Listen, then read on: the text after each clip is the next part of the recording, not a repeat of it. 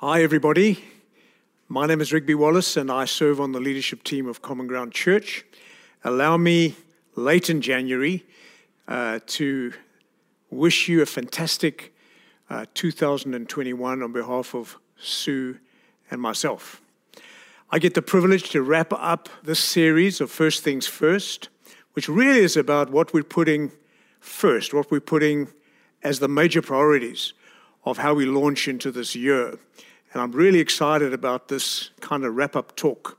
So, we've covered uh, putting at the center as a high priority the work and the word of Jesus. Uh, we've looked at developing a culture of honor, which is like high relational health in our tribe and in our relationships. We looked at uh, defiant joy, even in the face of uh, uh, adversity and last week, uh, Luke led the charge on holy ambition as something that uh, uh, leans strongly into this kind of climax talk. In no way is it better than the others, it's just the rounding off talk. Uh, Jesus said that we're to seek first the kingdom of God and his righteousness, and all the other things will be added along with that which is another way of echoing C.S. Lewis or C.S. Lewis echoing Jesus' words. Uh, when we put first things first, secondary things become way, way better. I want to speak to you uh, on what I think is God's high priority for us in common ground as Christ followers and as citizens of this great city. Uh, I want to speak to you on God. His agenda for us is restoring uh, to us an overcoming spirit. So, of course, to make this talk a little more interesting, I'm borrowing from uh, Jon Tyson's talk on this passage we're going to unpack. He leads a church in New York City. And uh, uh, we're going to launch into a little Bible quiz. Who are the following guys? I want you to get those uh, memory capacities active now. Who is Shammua? Who is Shaphat? Those of you pregnant and looking to have some babies, here some options. Palti, Gaddiel, Gaddi, Ammiel, Sethur, Nahbi, Geuel. Ten names there. Well, we just heard of the ten names of those 12 spies that uh, Moses sent to spy out the promised land along with uh, Joshua and Caleb. Let's uh, get a read on who exactly they were. In Numbers 13, verse 1, the Lord said to Moses, Send some men to explore the land of Canaan, which I'm giving to the Israelites. From each ancestral tribe, send one of its leaders. So at the Lord's command, Moses sent them out from the desert of Paran. All of them were leaders of the Israelites. I want you to bank that. All of them, all 12 were leaders. But isn't it interesting that we don't name our kids after the first 10? But Joshua and Caleb, those are the names we want to name our sons. So let's read this amazing story. Uh, in verse 17 of chapter 13, when Moses sent them out uh, uh, of the land of Canaan, he told them, Go up through the Negev and into the hill country. See what the land is like and whether its people are strong or weak, few or many. Is the land where they live good or bad? Are the cities where they dwell open camps or fortifications? Is the soil fertile or unproductive? Are there trees in it or not? Be courageous and bring back some of the fruit of the land. It was the season for the first ripe grapes. So they went up and spied out the land from the wilderness of Zin as far as Rehob toward Lebo Hamath. They went up through the Negev and came to Hebron, where Ahiman, Sheshai, and Talmai, the descendants of Anak, dwelled. It had been built seven years before Zoan in Egypt. And when they came to the valley of Eshcol, they cut down a branch with a single cluster of grapes. Some of you are salivating right now as you imagine this, which they carried on a pole between two men. They also took some pomegranates and figs. And because of the cluster of the grapes the Israelites cut there, the place was called the Valley of Eshcol. After 40 days, the men returned from spying out the land, and they went back to Moses and Aaron and the whole congregation of Israel in the wilderness of Paran at Kadesh. They brought back a report for the whole congregation and showed them the fruit of the land. And they gave this account to Moses. We went into the land to which you sent us, and indeed it is flowing with milk and honey. Here is some of its fruit. Nevertheless, the people living in the land are strong, and the cities are large and fortified. We've even seen the descendants of Anak there. The Amalekites live in the land of the Negev. The Hittites, Jebusites, and the Amorites live in the hill country. And the Canaanites live by the sea and along the Jordan. Then Caleb quieted the people before Moses and said, We must go and take possession of the land. We can certainly overcome it or conquer it. But the men who'd gone up with him replied about the land they'd spied on. The land we explored devours its inhabitants, and all the people we saw there are great in stature. We even saw the Nephilim there and the descendants of Anak that came from the Nephilim. We seemed like grasshoppers in our own sight, and we must have seemed the same to them. Chapter 14. And then the whole congregation lifted up their voices and cried out, and that night the people wept. All the Israelites grumbled against Moses and Aaron, and the whole congregation said to them, If only we had died in the land of Egypt or if only we had died in this wilderness. Why is the Lord bringing us back into the land to fall by the sword? Our wives and children become plunder. Would it not be better for us to go back to Egypt? So they said to one another, Let us appoint a leader and return to Egypt. And then Moses and Aaron fell face down before the whole assembly of the congregation of Israel. Joshua, son of Nun, and Caleb, son of Jephunneh, who were among those who had spied out the land, tore their clothes and said to the whole congregation of Israel, The land we passed through and explored is exceedingly is a, an exceedingly good land. If the Lord delights in us, he will bring us into this land, a land flowing with milk and honey, and he will give it to us. Only do not rebel against the Lord, and do not be afraid of the people of the land, for they will be like bread for us. Their protection is removed, and the Lord is with us. Do not be afraid of them. But the whole congregation threatened to stone Joshua and Caleb. Then the glory of the Lord appeared to the Israelites at the tent of meeting. And the Lord said to Moses, How long will this people treat me with contempt? How long will they refuse to believe me and despise all the signs I have performed among them?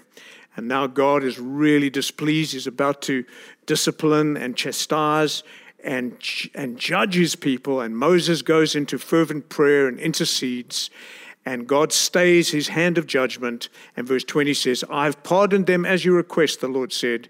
Yet as surely as I live, and as surely as the whole earth is filled with the glory of the Lord, not one of the men who have seen my glory and the signs I performed in Egypt and in the wilderness yet have tested me and disobeyed me these ten times, not one will ever see the land that I swore to give their fathers.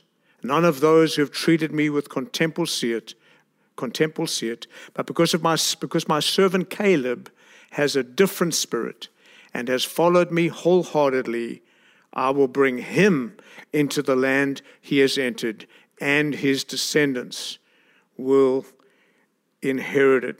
God, I'm asking you through your most holy word to get our attention, to coach our hearts, to renew our minds, to strengthen our faith.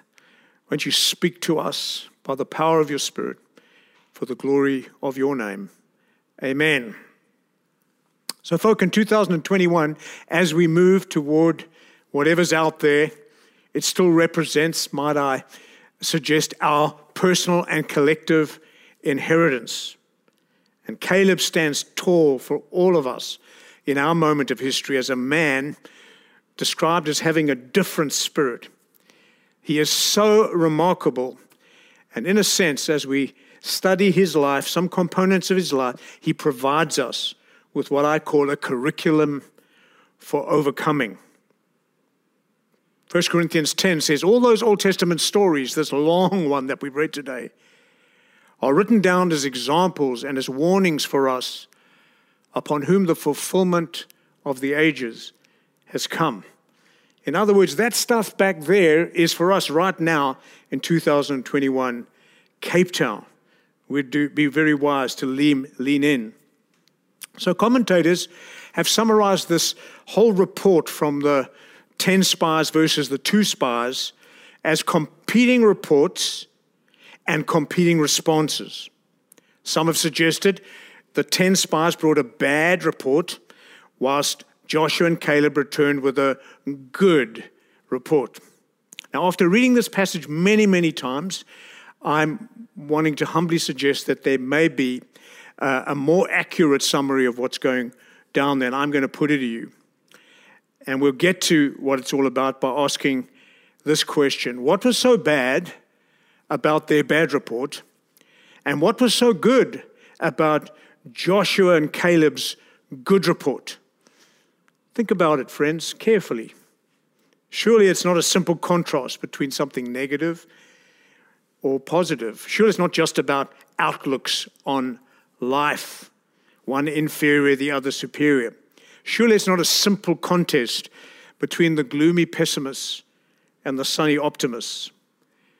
If that were the case, then my role this morning would be like a motivational speaker trying to hype you up and get you more positive about our COVID ravaged situation here in Cape Town, here in South Africa, and the many, many giants that are out there as we scan the future. So, what's so good about the good report? And we need a bit of a drum uh, roll here. And what's so bad about the bad report? Hmm, I've got you waiting. You're saying to me, get it out, tell us. It's simply and truly remarkable when you see it. And I want to put it, you can change your life today. And it's beginning to change my life over the last couple of weeks. For Joshua and Caleb in particular, Caleb stands out. A good report is simply a God report. God is at the center of Caleb's report, and his report is informed by the historical promise of God promising this land as an inheritance. God's prophetic promise anchors him and when he sees the giants and the, the impending battles, he sees guaranteed victory. And, dear friends, Caleb punches a hole in history, not because his report differed that radically from the, from the 10. They both saw the giants, they both, both said it was a good land flowing with milk and honey. The difference was Caleb's unwavering confidence about God's goodness, God's promises, his graciousness to give them what he had promised them way back through that covenant with Abraham, Isaac, and Jacob, there was always a land waiting before them. And they are now at the brink of inheriting. For the 10, the first thing to go in their report was God. The good report was a God filled report or a God report. The bad report was a godless report. As a matter of fact, when you scratch through all the, the various voices and commentaries in this passage, the various uh, bits of feedback, you'll see that the 10 spies who brought the negative report or the bad report were actually bringing a godless report. They only mentioned God once and yes, you guessed it right. There was nothing positive about that. They were suspicious of God. They said, He should have just killed us in Egypt instead of taking us now into this promised land. He's setting us up, He's about to decimate us. They falsely accused God, their view of God, their view of themselves, and their view of the future was incredibly, incredibly despairing for Moses and Aaron, for uh, Caleb and Joshua. And so we can look at quickly five life giving ways that capture the different spirit that Caleb lived in. And we need to hear it for ourselves personally. We need to hear it for our families. We need to hear this for common ground as we move into this year full of uncertainty. But God's still waiting in our future, and God still has an inheritance, and God still wants the gospel to go out, and God still wants to call people to Himself, and God still wants to plant churches. He still wants us to make disciples. There's no backing off, there's no backing down. There's still a glorious future. The first thing I want you to see about Caleb is he had a different perspective.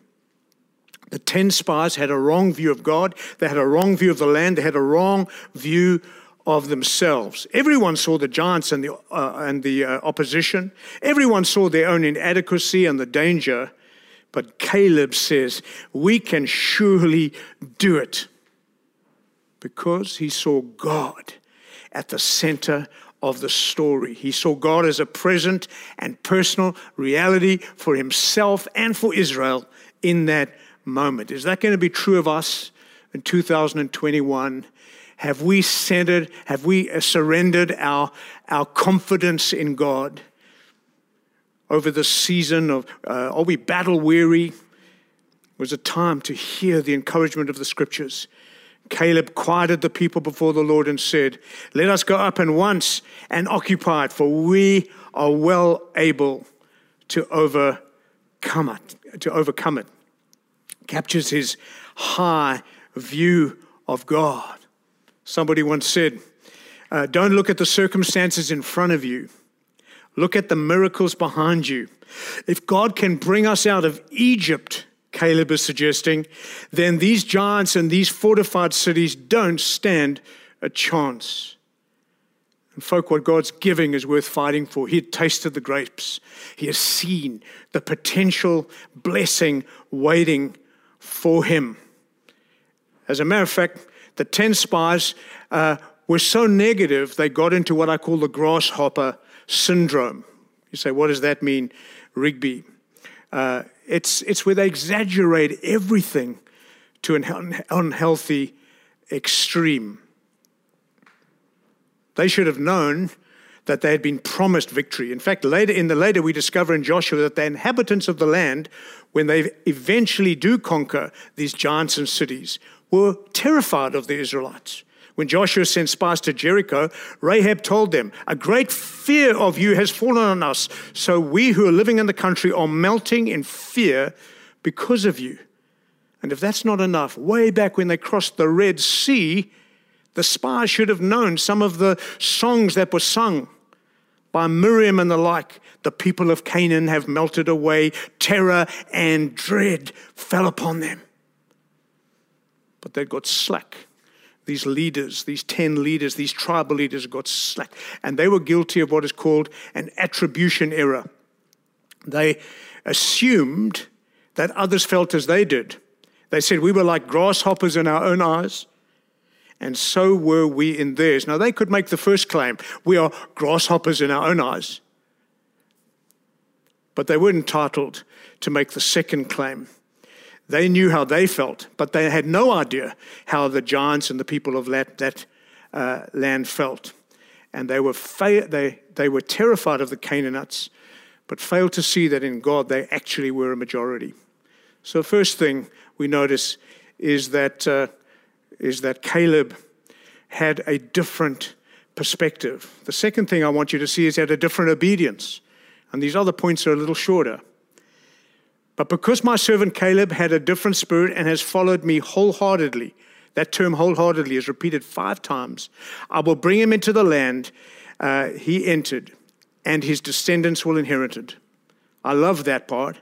The promise is I've got blessing for you Caleb, and not just for you, your descendants are going to be in on the act. And this term, followed God fully, really means he was filled with pursuing. His heart was so set on following God that he didn't have any room for options or competing choices. He was wholehearted. He didn't have an undivided heart. And I know for many of us, when we think of obedience, we think like of sin management or moralism, and we need to overcome sin. There's no doubt about that. But the thing about Caleb, the, the real giants for him was overcoming unbelief, overcoming the, the, the counter narrative of his day. And what we see about his wholeheartedness is that his heart was under the scepter of God. Don't think rules, he was under the rule of God, the gracious, loving rule of God. It's not about moralism. It's a heart for God's leadership in his life, and he was surrendered to that. Caleb shows us to when you truly see God as he is, then you're going to love God as he is. Then you'll obey God as he is, and you'll want to please God as he is. The third thing we notice is not just a different perspective and not just a different obedience, but he had a different influence. Caleb quieted the people before Moses and said, Let us go up at once and occupy it, for we are well able to, inf- to overcome it. In 13 and verse 30. And then later on he says, And I brought him, uh, Moses, back a report according to my convictions. But my fellow Israelites who went up with me made the hearts of the people melt. You've got a man bringing massive God centered conviction, and you've got others scaring the pants off. Did I just say pants off? He just got everybody ridiculously fearful as they melted in fear. Some of the bad leadership takes people south, good leadership takes people north. I want you to notice he brought a report, and this is what shapes our influence, according to his convictions. My dear, there is such wonder in that term. My friend, the reason we're going to make it in 2021 is because God is at the center. And as we expose ourselves to His Word, as we're infused with the life of His Spirit, we are banking, growing, deepening. God exalted, faith filled convictions. Have you surrendered yours? Are there too many other louder voices, bad report stuff, godless narratives?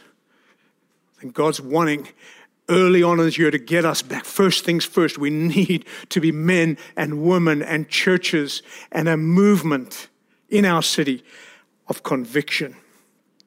We need statesmen who will stand tall, not like these 10 guys who backed off in fear. You see, Joshua and Caleb were the stewards of what I call a minority report. The other guys had the majority report. But here's the deal you can be in the minority and be 100% right, and you can have God in the midst of the story. And that's exactly what it's like as we live out our faith in Cape Town and in this moment in history. We're living in contested space, and God's calling us to man our God report. God's calling us to be men and women of conviction. Caleb the statesman tried to quiet the people as they stood before Moses and said, Let's go at once to take the land. We can certainly conquer it. How did the people respond to his cry? Let's go, let's go, let's go. All night they wailed, saying, Woe is us. Fervently, Caleb and Joshua appealed to the crowd.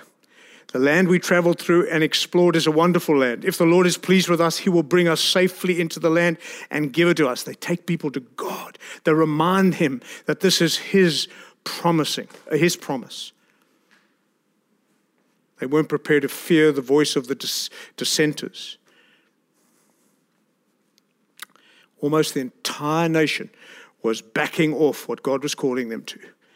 But Caleb was committed to going in a different direction. Was he stubborn? Was he reckless? Was he divisive? No. He saw what was at risk, and he saw the great price they would pay, and he sought to influence uh, this remnant uh, Godward. He wanted to take them north. Now, there are three kinds of people in any church, in any family, in any business in our world that uh, bring negative influence. Jon Tyson talks about the jerk. Now, folk, none of them are in our rooms today, but the jerk is the disruptor, always just disrupting things. Then there's the slacker, doesn't pull their weight, doesn't contribute, is parasitical. Grace flows to them, not away from them, but they slack. They don't, they don't apply themselves to the task, and that creates delays. And then there's the downer, the person who's always sort of sad sackish and, uh, and, and draws everybody into meeting their, their needs. Vision shrinks, and there's distraction. All of this causes morale to be diluted and to collapse even at times. But here's the good news just one God filled person with conviction can turn that around. And that's what he's doing uh, as he raises his voice, as he tries to silence the doubters.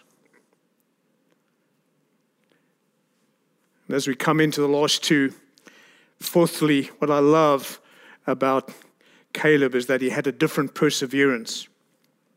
Notice this according to the number of days in which you spied out the land, that's 40 days, a year for each day you shall bear your iniquity, 40 years, and you shall know my displeasure. Oh, my dear. The fear of God should come upon us. There are consequences for unbelief and rebellion. For every day they spied out the land, there was a year of being in the wilderness. And God Himself had shut down their return to Egypt. They wanted to go back to Egypt. Can you believe it? And He slammed the door on Canaan too. And they went into the wilderness for 40 years. Listen carefully. What's so different about Caleb? He had a different perseverance.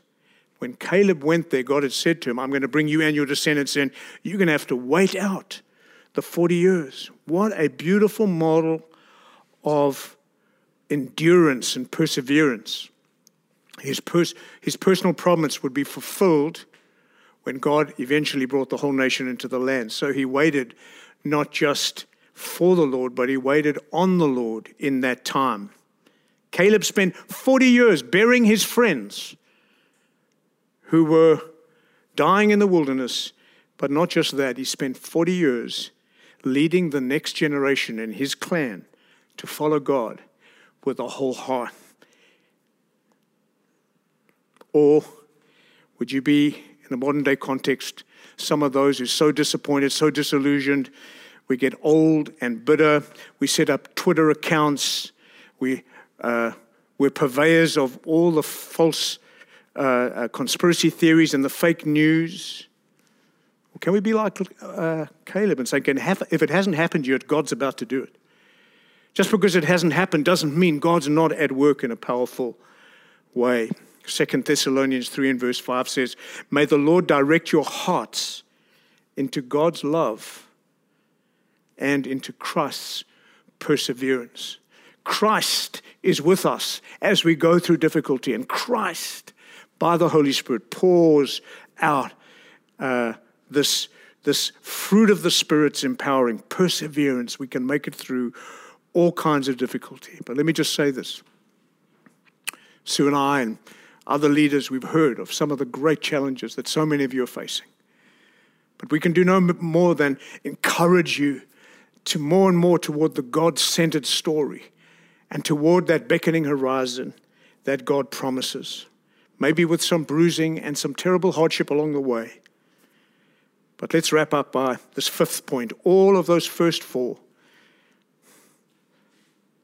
he had a different perspective, he had a different obedience, he had a different influence, and he had a different perseverance. All this led to a different inheritance. I love it. If you read it, just for the sake of time, go and read it in Joshua chapter 14. At the age of 85, he took on the hill country of Hebron. And even after he had taken the hill country of Hebron, he was asking for an enlarged inheritance. It's a story of long haul overcoming faith. And I want to call us in this year to a God centered, Bible saturated, spirit empowered, Christ exalting story. We need to take our place in that and in the mission of God here in Cape Town. And here's the good news we have a different spirit who indwells us now. We don't want Caleb's spirit, we want the Holy Spirit. And this spirit is reorientating us even now in our disappointments toward the Son to a new orientation around the sun, as Copernicus discovered. We are not planets orbiting around the sun, uh, uh, or the sun is not orbiting around our little planetary worlds and, and galaxies. No, all of that is orbiting around the SUN, and we're having to learn by the Spirit's power to orbit around Christ. The Spirit we have is better than Caleb. He's the one who, who gives us a richer, deeper sense of perspective because we're living on this side of the cross. He calls us and empowers us to a richer and fuller obedience. He commissions us to a deeper influence. And He roots us in a maturing perseverance. I want to ask you and challenge you today as we land in prayer that if God is not backing off, if God is not backing down, if God still, uh, through his Son, uh, is at work in the world in profound ways, ours is to partner, ours is to participate, ours is to believe, ours is to be an overcoming people in this amazing year, which is an open canvas before us. Will you bow your heads with me in prayer? God, I want to thank you for the privilege of preaching your word. I want to ask you to pour out grace on us as we hear this. Won't you whisper to every uh, uh, life? Won't you whisper to us that particular uh, area that you want to get our attention? Lord, forgive us if we've drifted into a kind of a functional atheism where we claim to believe so much about God, but it's not at the center, it's not informing our, our choices and decisions. It's not shaping our character. It's not helping us to be different. It's not calling us north in a southbound world. Won't you renew our orbit around God, around His Son, around the Spirit, around the Scriptures, around the mission of God? Won't you comfort your people, those who are struggling with loss and grief in any area? But Lord, we want to give ourselves to you wholeheartedly. We want to be a different spirit of people. We want to be an overcoming people. We want to be people that'll bring you much glory. In Christ's name. Amen. Such a privilege. Have a great week.